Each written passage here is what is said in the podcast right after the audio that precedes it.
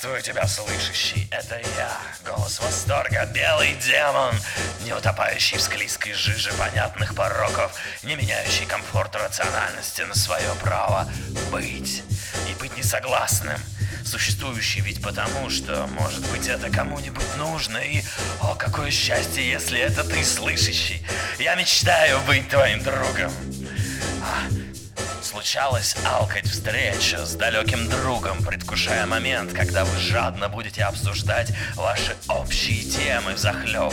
Но стоит встречи состояться, как все намеченные разговоры пропадают, как не было их. Или вот, скажем, пылкая влюбленность. И после первой встречи чувства бросятся наружу потоком откровений к этой девушке или этому парню. Но, оказавшись наедине в нужном моменте, в нужном месте, впадаешь в душевный стазис. И только томное неловкое молчание можешь поддерживать. Вот у меня подобное с этим эфиром. Давным-давно был такой формат вещания, как радио. Сейчас сложно поверить, но там люди, обладающие профессиональным образованием, даже сценарий писали к тому, что сейчас называется подкастом. Ну вот, это и решение. Просто послушаем радио. Первое концептуальное.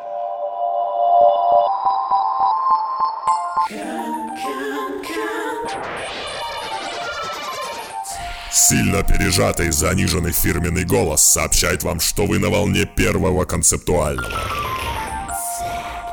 Задорный, задорный болтливый болванчик объявляет вновь присоединившимся о, по его мнению, всегда безусловно добрым утре. Торопливая, не сбивающаяся речь на улыбке. И сразу читаю, или делаю вид, что читаю, возможно настоящее, возможно написанное моим редактором перед эфиром, присланное сообщение с приветом. Считается ли оно менее настоящим, если его написал редактор? Коллектив дружной бухгалтерии из четырех женщин чуть за пределами бальзаковского возраста в кабинете, пахнущем краской для принтера, где нон-стопом вещает приемник, своим обращением-сюрпризом на котором хотят удивить коллегу и передают до невозможности заезженные лишенные оригинальности слова пожелания на день рождения. Можем ли мы считать их поздравления менее искренним от того, что они читают по открытке? Задорный болванчик-ведущий сообщает, что в третьем блоке передачи, как будто кто-то их когда-то считал, будет композиция из топа музыкального чарта радио, как будто кто-то когда-то его изучал или участвовал в его составлении. Это должно побудить слушателя перетерпеть рекламу. Сможет ли?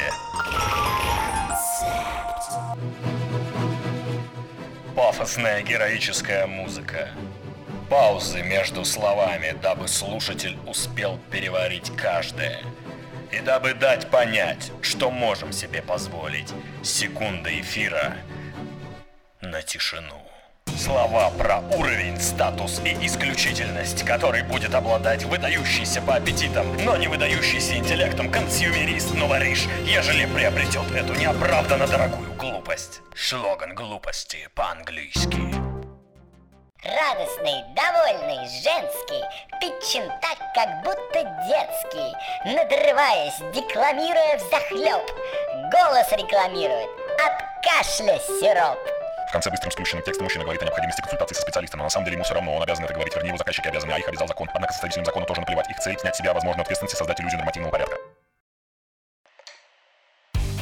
С иллюзией репродуктора широким голосом про то, что в этом году, как и в прошлые 9 лет, имеющий аналогов по атмосфере и формату, но на деле невозможно понятный в своей заезженности формат коллективного проживания на одной территории в вынужденно плохих условиях, палаток, сопровождающийся огромным количеством алкоголя и наркотиков, и группового, стоя в упор друг другу, прослушивания в плохом качестве музыкальных композиций, которые все уже слышали.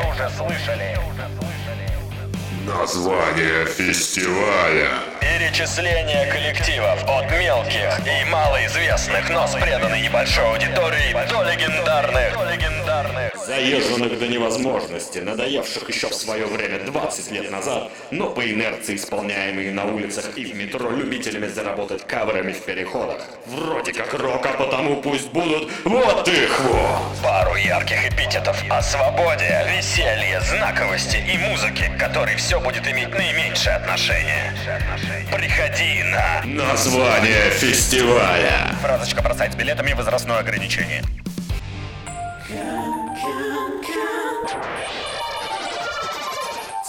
И неунывающий болванчик объявляет новый шлягер, что на ближайшие несколько месяцев станет гимном такси, а после исчезнет и забудется так же быстро, как и появился и запомнился.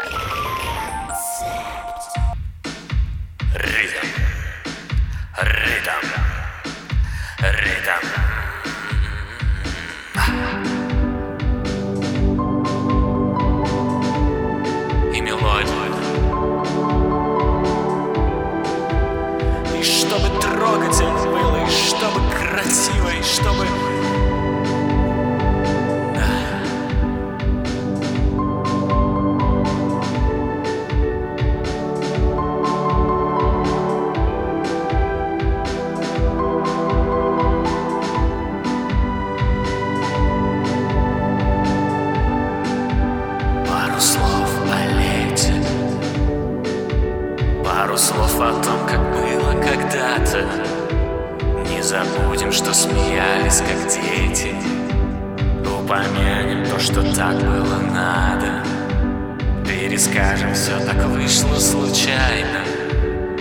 Могло бы быть иначе едва ли Так ведь принято, и это нормально.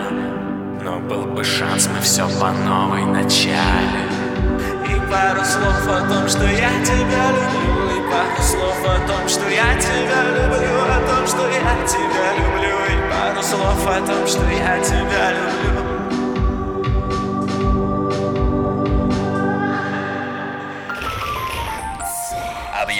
Что далее в эфире авторская передача, пускай каждая передача авторская, самопровозглашенного эксперта в области концептуальной диагностики, ну потому что а кто вдруг решает, что эксперт это эксперт, профессора Мда-Мда.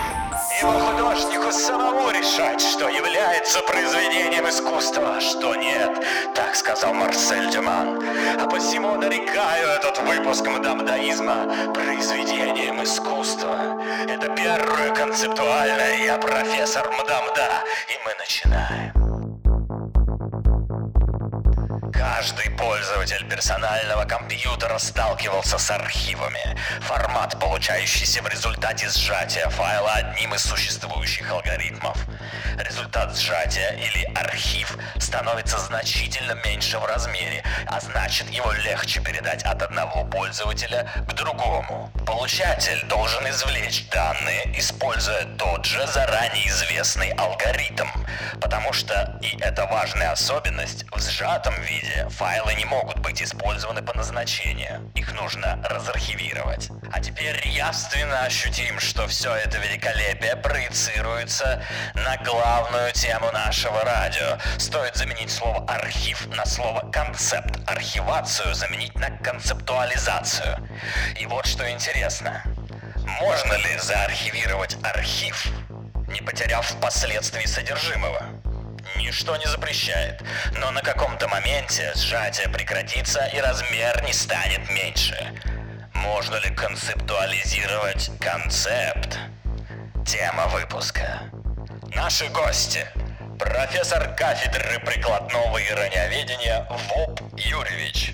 Здравствуйте. Гумарджоба. Вас в честь Вопера назвали? Ну, нет, нет, в честь Пелевина. Понятненько. Ну, родители идиоты. Что ж, э, и второй наш гость – безымянный идейный лидер, ушедшего в подполье движения Digital Resistance, после событий последних лет взявший на себя обет разговаривать исключительно цитатами из «Матрицы». Буду краток. Привет. Итак, Воп Юрич, случалось вам вуалировать вуалируемое? Для ответа моя дисциплина бы обратилась э, к целеполаганию. Первичная концептуализация отрезает художника от зрителя равносильно степени того, что, продолжая вашу аналогию, считалось бы степенью сжатия архива. Мы без того уже далеко. Достаточно далеко, чтобы рядовой зритель сказал про художника-концептуалиста «это бессмысленный бред, я тоже так могу». А из оставшейся аудитории большая часть пользуется снобизмом элитарности жанра и, дай бог, четверть вкатывает фишку, при том, что ее там может и не быть.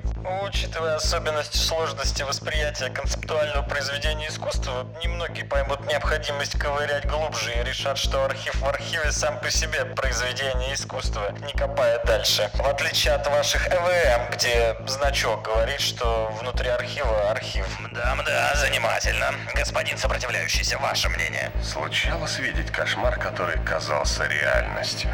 Что если бы ты не смог проснуться? Как бы ты узнал, что сон, а что действительность? Неприятно думать, что тобой манипулируют.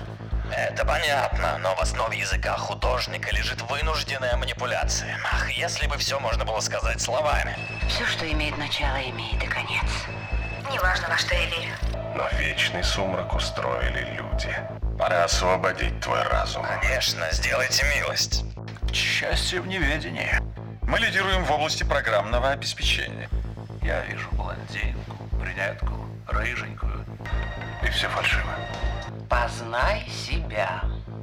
Инстинкты и слабости как раз и отличают нас от мерзких машин. Все же мы, адепты концепта, стараемся избегать чувств. Мы опираемся на аналитику разума. Для него глубина уровня абстракции имеет значение. Не хитри. Целый мирок, надвинутый на глаза, чтобы спрятать правду. В конце концов, порядки уровней концептуализации никак не сказываются на содержании, а потому не более чем технический параметр, так сказать, от профессионала профессионалам. Мы можем выставить на сцену стул, э, можем показать фотографию стула, создать картину, впитавшую концепт стула, и рассказать. Стул мы, строго говоря, тоже можем. Э, или вот взять любовь. Мы можем создать концепт.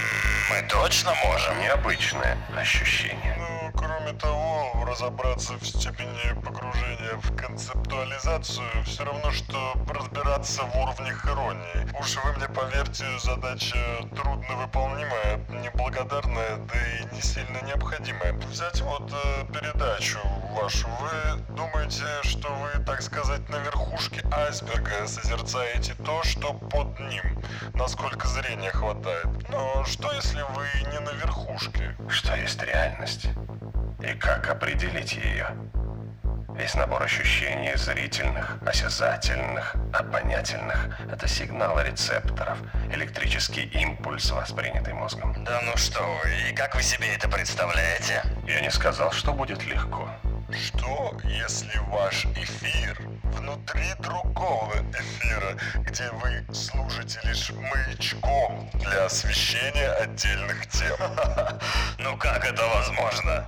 Нет, это абсолютно исключено. Нет, это абсолютно исключено. Абсолютно исключено.